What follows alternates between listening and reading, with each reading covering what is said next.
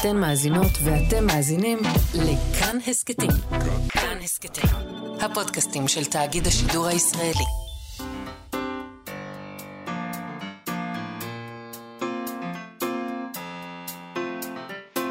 מה שכרוך עם יובל אביבי ומה יעשה לה. שלום, צהריים טובים, אנחנו מה שכרוך, מגזין הספרות היומי בכאן תרבות. אפשר להאזין לנו ב-104.9 ו-105.3 FM, או ביישומון, או באתר של כאן, וביישומוני ההסכתים, אין ספור אפשרויות. איתנו באולפן המפיקה שלנו דניאל פולק, על הביצוע הטכני. מיכאל אולשוונג, יובל אביבי בחופשה, מחליף אותו השבוע אלעד בר נוי, מגיש פופ-אפ של ימי חמישי ב-10 בבוקר. שלום אלעד. שלום מאיה. אנחנו נדבר היום עם ניסן אליהו כהן ונועם בן דוד, שניהם משוררים ועוד כל מיני טייטלים, עוד מעט נפרט. נדבר איתם על ספר השירה החדש של נועם בן דוד, שירי שוקת ריקה, שיצא בהוצאה, בלייבל חדש ששניהם הקימו, אה, שנקרא נצח. לא פחות ולא יותר, נצח. שם טוב להוצאה נצח. נכון. יש פה שירים רבים שאין להם שם בספר הזה של נועם בן דוד, וכשכבר יש להם שם, זה תמיד אותו שם. שמת לב? קוץ. קוץ. קוץ. למשל, באחד הקוצים, הוא כותב, נועם בן דוד, דמיינתי את זה, שקט שאוכל חושך. עוד מעט נדבר עם שניהם על שירה ועל הנצח ועל הקוצים. נדבר גם עם עורך הדין אורון שוורץ על הגבלים עסקיים ועל הסכסוך בין מודן וסטימצקי. כי בסוף השבוע פורסמה מודעה גדולה של מודן בעיתונות, אני ראיתי אותה בגלריה של הארץ, אה, וזאת בהחלט מודעה יוצאת דופן, שהכותרת שלה היא עשרת אלפים ספרים שלא תמצאו בסטימצקי. מתחת לכל הדבר הזה יש כמה וכמה ספרים לדוגמה, אה, למשל פסוקי השטן של רושדי, מנהרות של רות ומודן, פליאה של צרויה שלו, ספרי הבישול של לייזה פאנלים, אבל גם סיר אסירים ודוקטור סוס, קלאסיקות ילדים, אתה יודע, נתנו שם מכל מיני סוגים. אה, ומתחת לכל זה עוד כותרת. מה סטימצקי לא רוצה שתדעו, ששם מסבירים במודן אה, למה אי אפשר למצוא את הספרים שלהם בסטימצקי, הם מסבירים את תולדות הסכסוך, מסבירים לקוראים בעצם, ואת העובדה שסטימצקי הורידו את ספרי מודן כתר מהמדפים. בצעד בריוני, הם כותבים, היא, רשת סטימצקי, הורידה מהמדפים מאות אלפי ספרים ידועים ואהובים, וזאת רק כדי להימנע מהקטנת אחוזי הרווח הגבוהים שלה, שאין להם אח ורע בעולם. בצד זה פוגעת סטימצקי בראש ובראשונה בכם, ציבור הקוראים, ובמאות סופרות וסופרים שזאת פרנסתם. הם אומרים שצעד כזה אסור שיעבור בשקט ומבקשים מהקוראים להצביע ברגליים. נכון, אה, ואני חייבת להגיד, יש גם אה, תגובה של סטימצקי לפרשה הזאת, אה, שביקשנו מהם, בכל זאת זו מודעה שצריך להגיב עליה. אז רשת סטימצקי הגיבה כך, הבעלים של הוצאת מודן הם מו"לים חזקים ומבוססים, והמתקפה כנגד סטימצקי היא מהלך נוסף במטרה לחזק את רשת חנויות הספרים המתחרה, צומת ספרים, ששליש ממנה מוחזק על ידי מודן.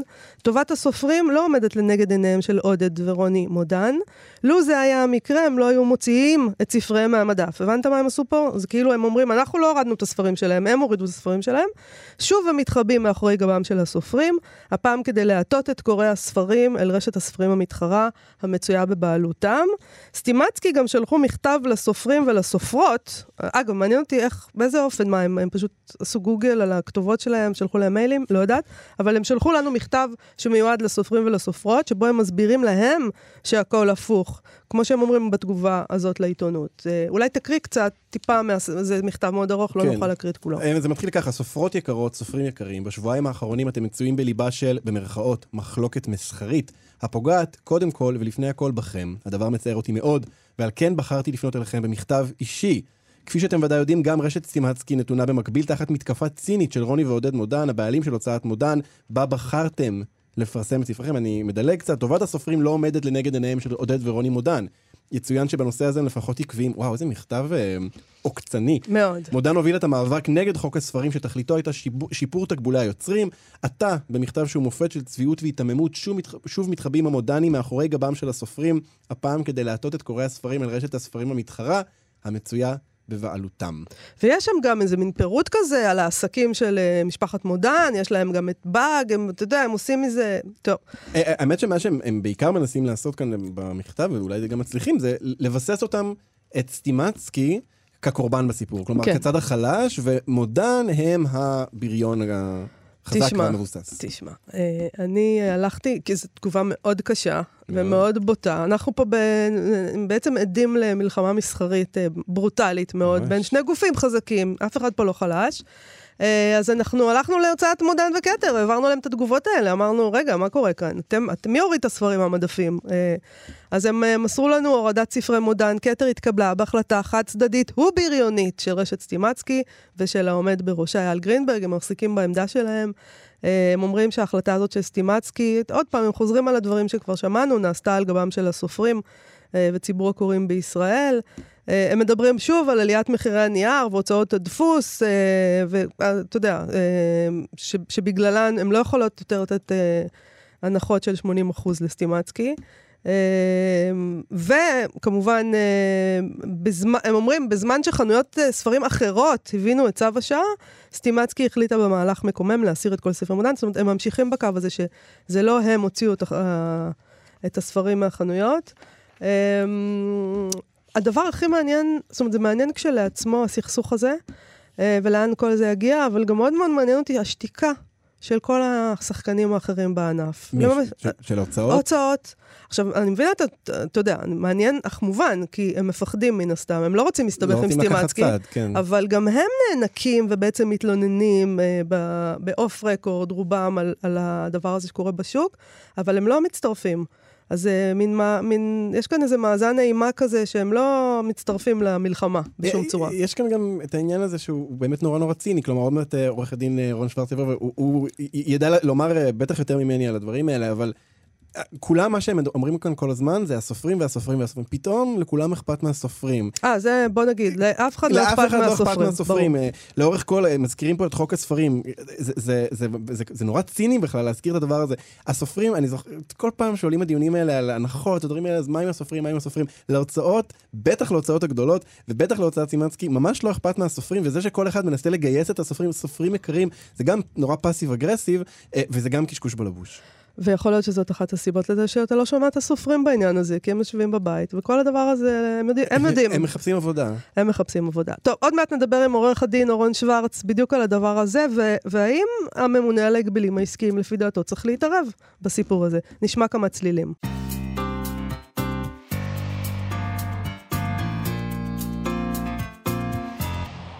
שכרוך בכאן תרבות, חזרנו, יובל אביבי בחופשה, אה, ולצידי היום אלעד ברנוי, אה, והחלטנו בהמשך לדיווחים שלנו על סטימצקי ומודן, והסכסוך ביניהם, להזמין עורך דין, פשוט. שיפשר בינינו, אלעד. אה, תמיד כדאי שיהיה איזה עורך דין בסביבה, שאפשר להבין איתו מה עומד בפנינו, ובעיקר, אני מודה שיש לי איזושהי אובססיה עם הממונה על ההגבלים העסקיים, אני מודה. אה, פיתחתי אובססיה, אני רוצה לדעת מה הממונה על ההגבלים העסקיים חושבת, אה, ואני רוצה לבדוק מה המצב המשפטי שלנו בסיפור הזה, ואני מודה שזה גם, אה, אתה יודע, אנחנו הרי ביקשנו תגובות אה, מהממונה על ההגבלים העסקיים, אז אולי האובססיה קשורה לזה שהם לא מגיבים. וזה נראה לי מוזר, שמשרתי ציבור לא מגיבים. אז יכול להיות שמכאן האובססיה שלי? אינני יודעת. עורך הדין אורון שוורץ מהמשרד שוורץ, נרקיס ושות', אה, הוא מתמחה בליטיגציה, והוא גם, ואפילו יותר חשוב, מגיש הפודקאסט משפט חוזר שמשודר הסכת, אצלנו בכאן. הסכת. סליחה, וואו, ההסכת. מגיש ההסכת. אגב, שמעתי את ההסכת הזה, אה, אחד מהם, פרק אחד שהוא עשה על מרדכי ואנונו, שמעת? אני מאוד ממליצה. אני מודה שאותו עדיין לא שמעתי, אבל שמעתי כמה פרקים וזה הסכת מעולה. אה, אוקיי. כי ואנונו, כזה חשבתי לעצמי, טוב, מה יש להם לספר על ואנונו? אני מכירה את, את הסיפור הזה טוב, אבל משהו במרחק הזמן היה מין, אה, וואו. לא, אבל גם יש משהו כל הזמן. ב... כשמאזינים לזה, יש משהו בטון, שזה פשוט, את מתחילה ואת נשאבת פנימה ל- לתוך בית המשפט. בקיצור, משפט חוזר. זה- משפט חוזר. אוקיי, שלום עורך דין אורון שוורץ. בסדר, אני אשב פה בשקט, הכל בסדר. גם- לא, מי ידע שבכלל אה, לא התכנסנו כאן כדי לדבר על אה, משפט חוזר. אז אה, בוא, התכנסנו כדי לדבר על סטימצקי ומודן והסכסוך שהולך ביניהם. אה, ואני אני רוצה קודם כל לשאול את עצמנו, האם יש סיבה, אה, לפי דעתך, עורך דין שוורץ, שבגללה הממונה על ההגבלים העסקיים בכ- בכלל צריכה להתערב בסכסוך הזה? שאלה מצוינת. תראי, תמיד כשבא אליי לקוח ואומר לי, רגע, מה צריכה להיות העמדה של הצד השני? אמרתי לו, תשמע, מה שיפה במקצוע שלי זה שאני יכול להצדיק את העמדה הזאת וגם את העמדה ההפוכה. זה כן, מקצוע מקסים, באמת. כן, תלוי מי משלם. נכון. יפה. עכשיו תסתכלו, יש חוק שנקרא חוק התחרות הכלכלית, והוא החוק שמסדיר את הפעילויות של גורמים מאוד מאוד משמעותיים במשק, בעיקר מנסה לשכלל את התחרות, אוקיי? ובין היתר יש לו מושג, כלי משפטי שנקרא מונופולין, כן. או מונופול. זאת לא עברית, זו דוקטרינה משפטית.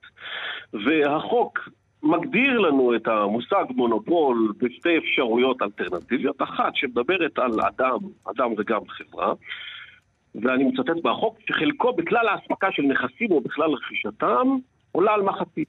אוקיי? זאת אומרת, מחצית מהשוק שלך זה מונופול מובהק. אבל זאת לא ההגדרה היחידה, יש הגדרה נוספת, שמדברת על אדם או גוף שמחזיק כוח שוק משמעותי ביחס לאספקת נכסים או רכישתם, או ביחס למתן שירותים או רכישתם. כלומר, השאלה מהו כוח שוק משמעותי, פה יכול להיות, יכולה להיות עמדה כזאת, יכולה להיות עמדה אה, אחרת. הכוח המשמעותי זה נתון לפרשנות, כלומר זה לא אה, מספר. שאפשר לשלוף אותו. אבל. אנחנו מדברים פה על מין יצור כזה שנקרא, אה, אה, למדתי מילה, אה, אורון, אה, דואופול, אוקיי? יש כאן שתי חברות ששולטות בשוק בעצם. אה, בשוק מכירת הספרים, סטימצקי וצומת ספרים, ובעצם מנהלות אותו כרצונן, הן קובעות בכמה כסף ימכרו להם ספרים, הן קובעות את המחיר. אם אתה לא מסכים לתנאים שלהם, הם יכולים פשוט לזרוק אותך החוצה, והמשמעות של הדבר הזה, היא שאין לך איפה למכור את הספרים שלך, אה, בשביל חלק מההוצאות זה דבר שיכול פשוט לחסל אותם, ולכן גם כולם שותקים כל הזמן ומפחדים. שאלה מצוינת, ולכן החוק קובע שאם מגדירים אותך כבעל מונופולין, אתה לא יכול לסרב סירוב בלתי סביר לספק, אוקיי? או Mm. לרכוש את הנכס. עכשיו בואו נדבר רגע קצת על העולם תוכן היותר מורכב של עולם הספרים. זה תמיד מזכיר לי את הבדיחה הישנה הזאת, החצי מצחיקה הזאת, שמספרת על פוליטיקאי שאומרים שכשיש לו יום הולדת לא קונים לו ספר. את יודעת למה לא קונים לו מתנה ספר? למה? כי כבר יש לו אחד. ואני לוקח את זה למקום שבו אנחנו שואלים את השאלה, עכשיו, כן. תכף- אתם עכשיו צוחקים, תכף אנחנו גם נבכה. האם העובדה שאני לא יכול לרכוש, יודע, ספרים מסוימים ברשת מסוימת, פוגעת בי כצרכן? זאת שאלה. והשאלה קודם כל, אה, אם יש עדיין, נותרו בינינו אנשים שקוראים ספרים, ויש כאלה, אבל הם לא הרבה. אז מה... והאם אה, יש לי אלטרנטיבה, אוקיי? והאם אה, מונעים ממני את, ה, את הזכות הנכנות, הזכות התרבותית הזאת לצרוך ספר? זאת שאלה. אבל, אבל אורון, אני, אני מנסה להבין, אם אמרנו מקודם, נגיד, יש לנו את המספר הזה, אנחנו יודעים שיותר מחצי זה דבר שאסור לעבור אותו, אבל בעצם יש לנו עכשיו כאן שניים, נכון? יש לנו אה, אה, שני גופים? ששולטים על 80 אחוזים 80%. מהשוק. אז מספיק, מספיק ש... ש... שהם כל הזמן שומרים על איזה מין אה, מאזן אימה כזה של מתחת ל-50 כל אחד, והם מסודרים, הם יכולים פשוט להמשיך ככה לטרוף? זאת שאלה מצוינת. עכשיו, אל תשכח שאנחנו בשוק חופשי, ותחרות זה בסדר. השאלה, נכון, באמת יש לש... לשתי הרשתות האלה יש כוח שוק משמעותי. אבל השאלה, האם הצרכן נפגע? אם הצרכן יודע שהוא לא מוצא את זה בחנות הזאת, הוא יעבור כנראה מעבר לרחוב, יעבור למתחרים. Mm. ולכן פה תהיה השאלה, ותהיה שאלה לא פשוטה, כי להתערב בהחלטות עסקיות של גוף עסקי משמעותי כזה, אה, בידי, אה, בידי הממונה על אה, התחרות הכלכלית. זאת שאלה שצריכים להתייחס אליה מאוד מאוד מאוד בזהירות. אבל שוב אני לוקח את זה למדד תרבותי. כן. עכשיו, כמו שמדברים על שידור ציבורי. Hmm. אמרו, האם לשידור ציבורי יש לו רייטינג של מאוד מאוד מאוד נמוך, האם יש הצדקה לקיום שלו? וזה המקום שבו אנחנו אומרים, אגב, כמו ספרים, אנחנו לא יכולים ולא צריכים למדוד אותם, לא במכירה, ולא ברייטינג, ולא בכסף. זהו, זה, זה לא יכול להיות שרק אז הצרכן המדינה יעמוד לנגד עינינו. הזאת צריכה בעצם כן להתערב ולהגיד, סליחה, זה, אתם לא מוכרים פה עגבניות, זה, אנחנו מדברים פה על תרבות, אנחנו מדברים פה על ספרים, ואתם לא תעשו פה מה שאתם רוצים, כאילו זה עגבניות, למרות שגם, אני, יכול להיות שהם מתעללים בחקלאים, אה, הסופרים, אני שומעת, ש, אז אני לא מזלזלת בעגבניות, אבל אתה אומר, יש כאן משהו אחר, אנחנו מדברים פה על תרבות. לא רק לזלזל בעגבניות, בלי עגבניות לא יהיה לנו, אה, לא יהיה לנו את, ה- סלט. את, ה- את האנרגיות לקרות. מדובר בעגבניות, דווקא אני יכול להבין את ההתערבות. בספרים, וואלה, שאלה טובה. אה, אבל, אבל אה, יש אתה אומר. דווקא, אתה מבין את ההתערבות בעגבניות, אבל בספרים. אולי...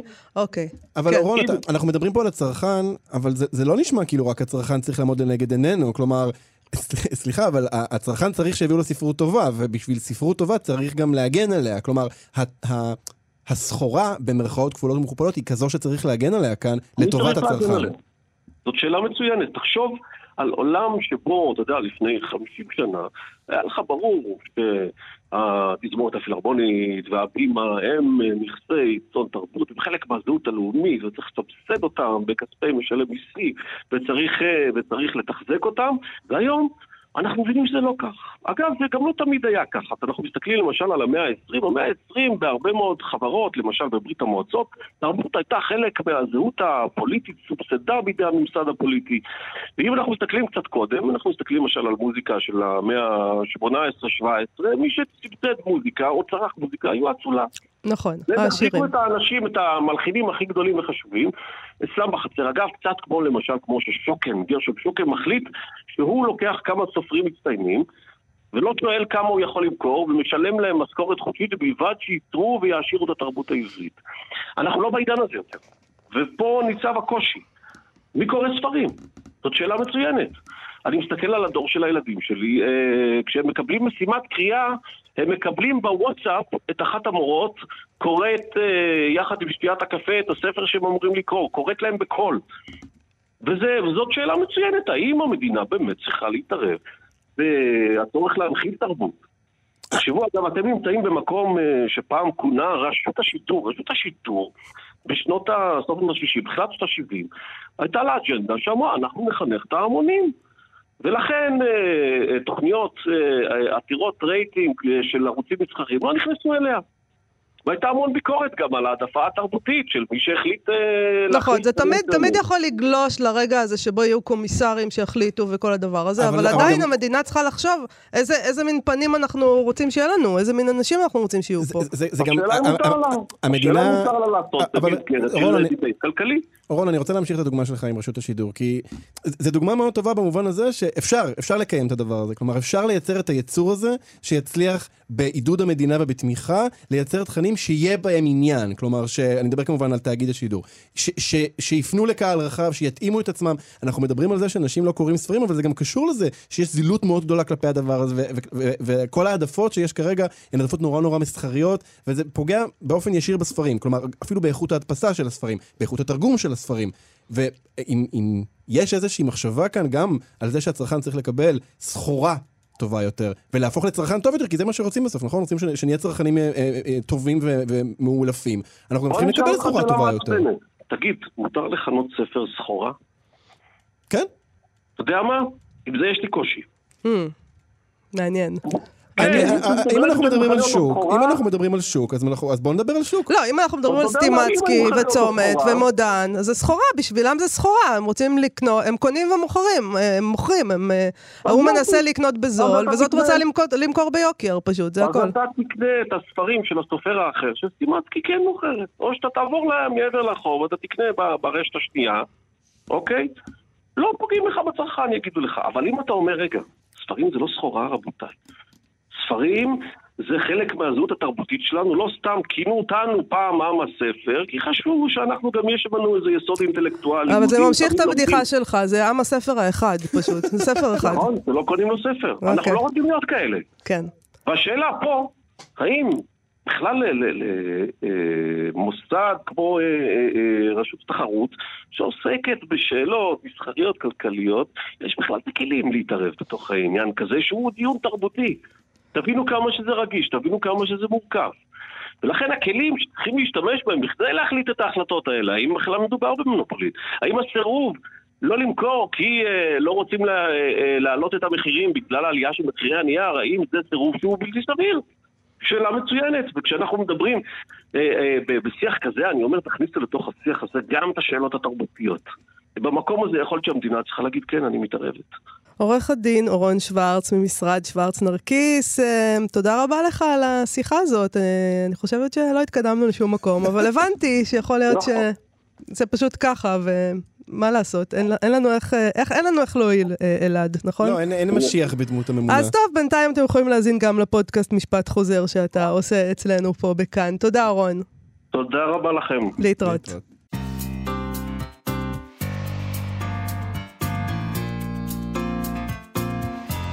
מה שכרוך בכאן תרבות, חזרנו איתי באולפן אלעד ברנועי, ואנחנו... אה, מה שמענו, אלעד?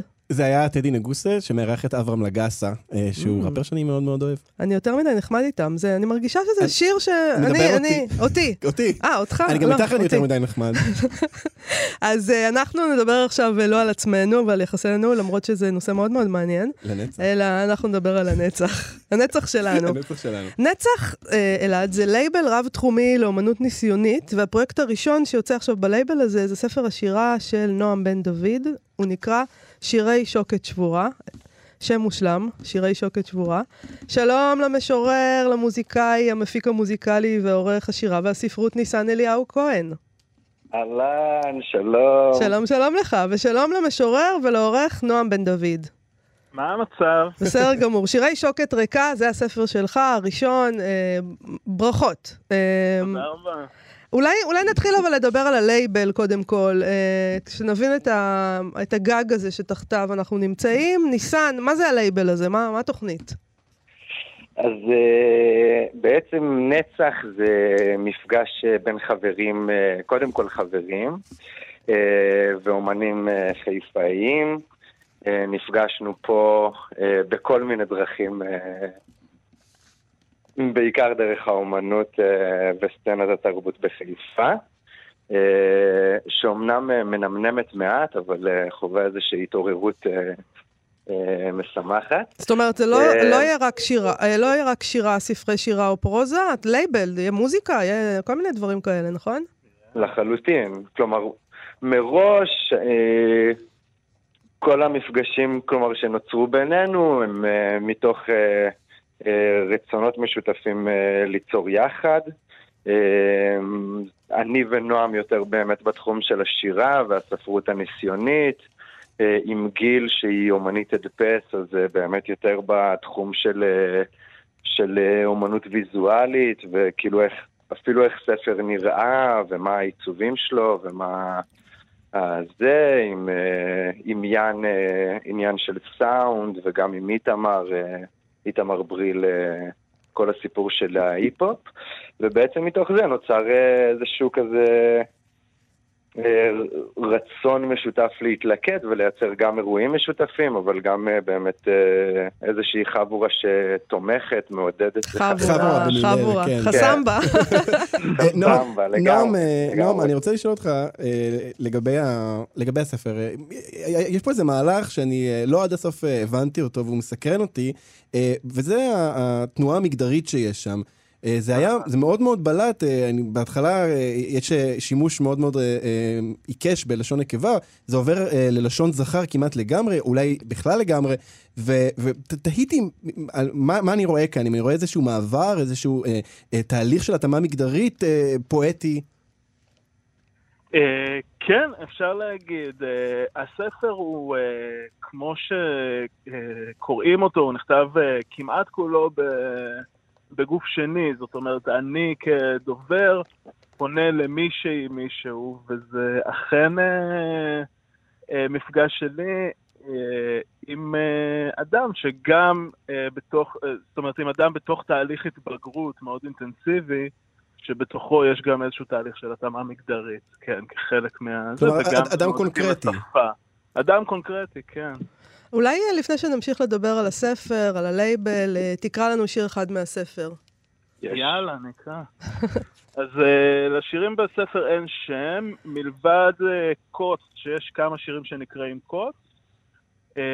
למה? בוא, בוא רגע כן, נעצור זה פה, קוץ? כי ציינו את זה בתחילת התוכנית, אז מה. אז בוא נדבר על זה, על הקוץ הזה. על הקוצים, בעצם יש שם קוצים. כן, יש קוצים בספר, כן, הספר משובץ בקוצים. אמ, בעצם אה, דמיינתי את הספר קצת, אה, קצת כמו סרט, זאת אומרת, רציתי כמה אה, תנועות מצלמה. רציתי תנועה שפונה אה, לאדם אחר, זאת אומרת ממני אל אדם אחר, ורציתי תנועה שהיא יותר פנימית. והקוצים זו התנועה הפנימית שלי לאורך הספר, זה איזשהו מאבק ש... שאני מקיים לאורך הספר, שהשיר הסוגר, קוץ, בערך, בעצם אה, הוא גם השיר הארוך ביותר, אה, ש... שקצת משנה את המשמעות של הספר והופך אותו מספר שמתעד אדם אחר לספר אה, שהוא יותר אינטימי, שהוא על עצמי. אני בוא, הקוץ. אתה קוץ, אז בוא נשמע שיר אחד מהספר. אוקיי, אז זה שיר ללא שם. נסחפת לחוף כמו מדוזה קרועה, עבר עלייך יום קשה מאוד. החיבוק הסתור שלו לא פתר, אבל לא חיפשת פתרון. עכשיו הוא מוזג לפיך מהדבש, מנגב את ידיו ברגליו ודוחף אצבע קטנה למשש את שפתך, ומשם הוא יורד לקצה הסנטר. הוא גבר כזה שאוהב חלש, הכל אצלו נעשה בלחש. הוא מזיין לאט וגומר בלי זרע, הוא חושב לאט ולא תמיד עונה. אביך שתמיד אוכל בפה סגור, גאה בו מאוד ואוהב שהוא בא. יש, אה, יש בספר הזה הרבה אימא אה, ולב שחור, כזה איזה מין התכתבות, אה, חלב שחור, מין התכתבות כזאת עם צלן, ודבש שחור או עכור. השוקת שבורה. נועם, בוא נודה בזה. השוקת ריקה. השוקת ריקה ושבורה. ושבורה, כן. שבורה. יש גם לילה שבורה, זהו, יש הבדל, היא שבורה. נכון. מה, מה, עגום מאוד, קשה, הדבש העכור. אה, כן, אה, את האמת שזה מעניין, זאת אומרת, זה לא סגנון הכתיבה הרגיל שלי. אני, אני מודה באמת, אני לא בן אדם מאוד אפל. אמ, וכתבתי הרבה שירים, ובין היתר כתבתי את זה כמעין איזה פרויקט קטן אישי, אה, שמנסה קצת לחרוג מהשפה הרגילה שלי אה, אה, ולהרשות לעצמי יותר. זאת אומרת, ביום-יום אני לא מרשה לעצמי להביע את עצמי בשפה כזאת, ואז עשיתי איזה משהו בשביל עצמי, איזשהו ניסיון בשביל עצמי לצלול לשפה קצת יותר דחוסה, אפלה, אה, קרועה, אה, ובמקרה באחד הסשנים כזה של ניסן ושלי ישבנו וקראתי לו כמה שירים, והוא אמר לי, תכתוב עוד 30 ונוציא ספר. אה, בקטנה, תכתוב עוד 30 ונוציא ספר. אז ישבתי בבית קפה יום אחרי יום. היו ימים שכתבתי ממש כאילו חמישה, שישה שירים. אה, פשוט נכנס, זאת אומרת, זה ספר שהתחיל להתכתב לפני עשר שנים בעצם, ו... Mm. והיו בו משהו באמת כמו חמישה-שישה שירים, ואז בחודש אחד אה, רובו נוצר בעצם. טוב, מה זה חודש מול הנצח? אבל אה, ניסן, אני רוצה לשאול אותך, למה, למה בחרתם דווקא בספר של נועם בתור הספתח? אז אני אתחיל בלהגיד שכאילו נצח אה, כלומר, השם הארוך והמלא זה נצח בית ליצירה ניסיוני. Mm. אמ, והרעיון נראה לי ביצירה ניסיונית זה כאילו, או הרעיון המרכזי זה בעצם להצליח לתמוך אחד בשני באורך הרוח שנדרש בכלל בשביל להיות במחקר אומנותי. אה, כלומר, מחקר שלפעמים גם אין לו כל כך תוצר. אמ, אה, או שהתוצרים שלו הם כאילו, הם לאו דווקא פופים אה, מרכזיים, בלי, בלי אה, להוריד לרגע מהחוויה הפופית הנהדרת. הוא נזהר כי אני פה. לא שיש לנו משהו נגד פופ, כן? אני לא פותח ביף, אני לא פותח ביף. אבל במובן הזה, ואני חושב שהספר של נועה, מתוך שלל היצירות שהחברים עוסקים בהן, אמ, זה גם פשוט הספר הראשון שהיה, כי זה, זה התוצר הראשון שהיה מוכן במובן הזה, אה, וגם אה, הרגשנו שיש איזושהי, או אני מרגיש אפילו, לפחות, ש, שיש איזושהי משמעות, אה, כמו, זה, זה ספר שאני אישית נורא מתרגש ממנו. כאילו, יש פה מהלך אה, ספרותי ושירי אה, בעיניי אה, אה, נדיר ויפה. אה, ו... וזהו, זה נראה לי הדבר הראשון שהצלחנו כזה, נראה לי... גם עיסוק, גם עיסוק... אה. יש פה גם עיסוק בגבריות, אני חושב על זה רגע ביחס לשירה שלך, נכון? זה, זה, זה, כן. זה נושאים שמשיקים אצלכם. אה, המילה גבר חוזרת על עצמה, גם בדמותה, ולא רק. כן, כן, נראה לי... נראה לי הדמות השבורה הזאת של גבר. כאילו, אני חושב. איזה הבדל כן, יש תראה, בלהגיד תראה, דמות שבורה. מול דמות שבורה? דמות שבורה, נכון. את לא צריכה להגיד עוד אני כלום. כזה שבורה, מה שבורה זה לא. כן, לילה לא, שבור, יש גם זהו. יש גם קטע בספר כן. שיש אה, אה, שבורים במקום שבורים. אה, אבל אני חושב, אה, כן, במובן הזה של, כאילו אצלי זה נורא, נורא עניין גם של, אה, כאילו, יש לי כל כך הרבה מתח מול הסיפור הזה של גבריות. אה, בעידן שלנו, בעידן המודרני, ואז בכלל ספר שעוסק בהתאמה מגדרית לגבר, אמ, החוויה הזאת היא, היא חוויה שאותי כאילו מטלטלת, פשוט במובן הזה, אה, העיסוק הזה וכל, על, על כל המשמעויות שלו, כן? אז אה, נועם, בוא נשמע עוד שיר מהספר, לפני סיום. זה גם בלי כותרת. חולות הים הם דבש שחור, הגרגרים בורקים חיפה, גופכם טובל אוויר שחור, חיפה שרועה פרומת חוטים, העכבישים נוצים מדבש, והוא אוהב אותך ממש, כמו ריבת תותים, כמו נחש.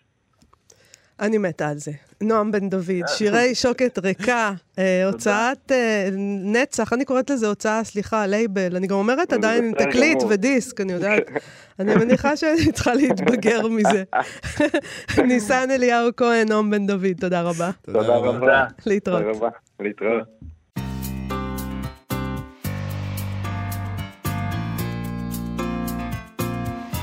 מה שכרוך בכאן תרבות, חזרנו, אה, ואנחנו עם סטטוס ספרותי של אה, עודד כרמלי מהוצאת אבא לאור, שמכריז בסטטוס בפייסבוק על מהדורה שנייה שהוא הדפיס לספר של ג'ושוע כהן, אה, הנתניהוז. לא היינו נדרשים לכך, כי אנחנו, אנחנו לא נדרשים לכך, אבל מהדורה שנייה היום זה דבר, זה עניין, זה כאילו, זה מין דבר משונה כזה.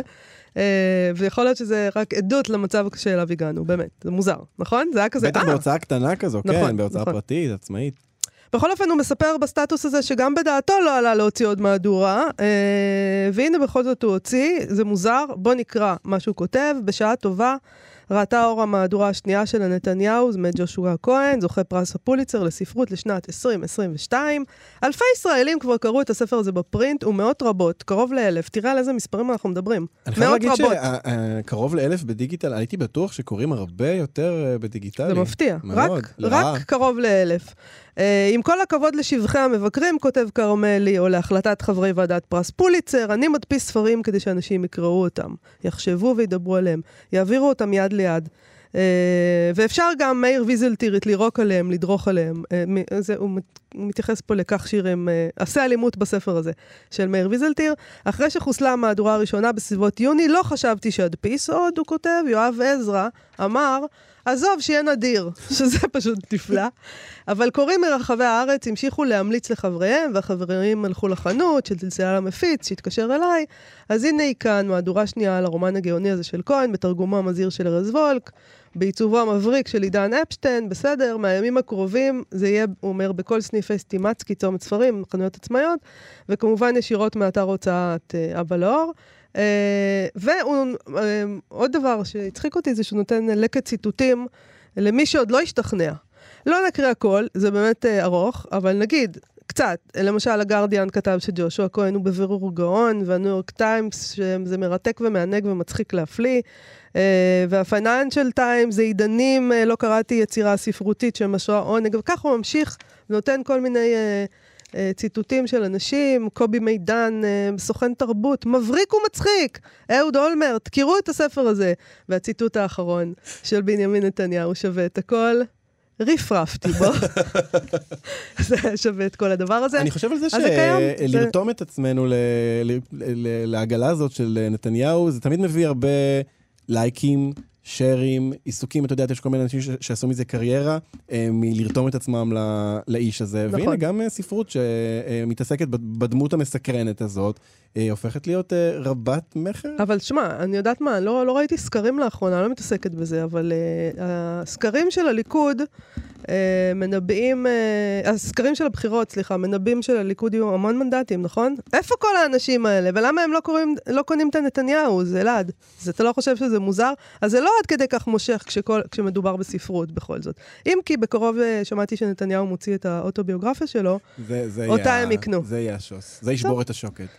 אוקיי, נתקדם משם. Um, אנחנו רוצים... מנתניהו ללורקה. בדיוק. אנחנו רוצים לציין באיחור קל את יום הירצחו של המשורר והמחזאי הספרדי פדריקו גר- גרסיה לורקה, שהיה בן 38 כשנרצח ב-19 באוגוסט 1936, בימים הראשונים של מלחמת האזרחים בספרד. אה, הם רצחו אותו כי הוא היה הומו וכי הוא היה סוציאליסט. אחד הרוצחים אמר, כך דווח, לפעמים אומרים שלא בטוח ולא יודעים, אבל זה מין, האגדה אומרת, ירינו לו שתי יריות בתחת כי הוא היה הומו. מקסים. זה הכל. עד uh, שנפל המשטר הפשיסטי של פרנקו, אסור היה להזכיר את שמו של לורקה בספרד. 40 שנה הם לא הזכירו אותו. Uh, גדול המשוררים והמחזאים שלהם היום, כן? Uh, וגם אז, אבל אז הם לא הזכירו אותו. בין המחזות שהוא כתב, בית ברנרדה אלבה, חתונת הדמים ואירמה. Uh, אז אנחנו נקרא שיר שלו, המגח והמוות, קינה על איגנסיו סנצ'ז מחיאס, שתרגם רפאל אליעז. זה היה בחמש לפנות ערב. בדיוק בחמש לפנות ערב. סדין לבן הביאה נער בחמש לפנות ערב. סיד כבוי מלא הסל שם הכינו בחמש לפנות ערב. כל השאר היה מוות, רק מוות, בחמש לפנות ערב. את צמר הגפן הפיצה הרוח בחמש לפנות ערב. בדולח וניקל זרעה תחמוצת בחמש לפנות ערב. והייתה כבר יונה עם נמר נאבקת בחמש לפנות ערב. וירך עם קרן שוממת בחמש לפנות ערב. צלצלו מיתרי הגיטרה בחמש לפנות ערב. להקות של דממות ניצבו בחמש לפנות ערב. והשור, רק השור לבבו גבוה, בחמש לפנות ערב. ועת בצבצה זהה של שלג בחמש לפנות ערב. ועת הזירה מרוב יוד השכימה בחמש לפנות ערב. הטיל המוות זרעהו בפצע בחמש לפנות ערב. זה היה בחמש לפנות ערב. בדיוק בחמש לפנות ערב. אלונקת אופנים הייתה למיטה לו בחמש לפנות ערב, והשור כבר גאה על מצחהו בחמש לפנות ערב. מחבלי גסיסה התנוצץ החדר בחמש לפנות ערב. מרחוק כבר הגיח רקב הגנגרנה בחמש לפנות ערב. קרני חבצלת על ירוקת מותניים בחמש לפנות ערב. הפצעים להטו כשמש בחמש לפנות ערב. עם נרעש לחלונות פרצו בחמש לפנות ערב. מה נוראה שעה חמש לפנות ערב? בכל אורלוגין חמש לפנות ערב. זה היה בחמש בחשכת הערב. איזה הרמת- דבר זה? הרמת מאיה, ממש בחירה מעולה של שיר. הרגת אותי. הרגת. אמ, תשמע, אני לא אשמה על מה שהם עשו ללורקה, אבל אה, ארורים, ארורים. זה דבר נורא. אה, אני רוצה לקרוא גם שיר, אה, עוד שיר, שתרגם דורי מנור, שנקרא, שיר של לורקה, שנקרא האהוב ישן בחזה המשורר. כמה אני אוהב אותך, אף פעם לא תדע, כי בי אתה ישן עכשיו ובי אתה הדוף. שטוף בדמעותיי, אני נוצר אותך רדוף. קולות חודרי קרביים החותכים בי כפלדה. את בית חזי חוצה עכשיו ומייסר מרה, החוק המטלטל את הבשר והניצוץ. והמילים העכורות הצליחו כבר לנעוץ שיניים בכנפה של נפשך החמורה. עדת גברים דוהרת בגנים ומחכה. על גב סוסים של אור עם רעמה ירקרקה. לנחול את נשמתי המעונה ואת גופך. אך אל נא תתעורר, אהוב, ישן שינה ברוכה. הקשב איך כל הדם שלי בכינורות פקע. ראה איך הם אורבים לנו בציפייה דרוכה. אלעד, זה כאילו שהוא... הוא ידע מה, מה הולך לקרות, נכון? יכול להיות שעל כל דבר אתה יכול להגיד את זה אחרי שהוא קורה, אבל יש איזו תחושה נורא מרה כן, שקראנו את השירים האלה. אבל כאילו, אני חושב גם, את יודעת, פעם זה היה, זה היה להיות משורר. כלומר, אה, זה היה, זה... אז במובן הזה יש, יש צדק פואטי בזה שמשוררים מתים, כי הם משאירים אחריהם את ה, בדיוק את התחזית הזאת. כן. אה, אנחנו נגמור עם אה, שיר, עם קטע משיר. אה, של ליאונרד כהן, שהוא בעצם עשה איזה מין עיבוד, מחווה לשיר של לורקה, קחו את הוואלס הזה, כן?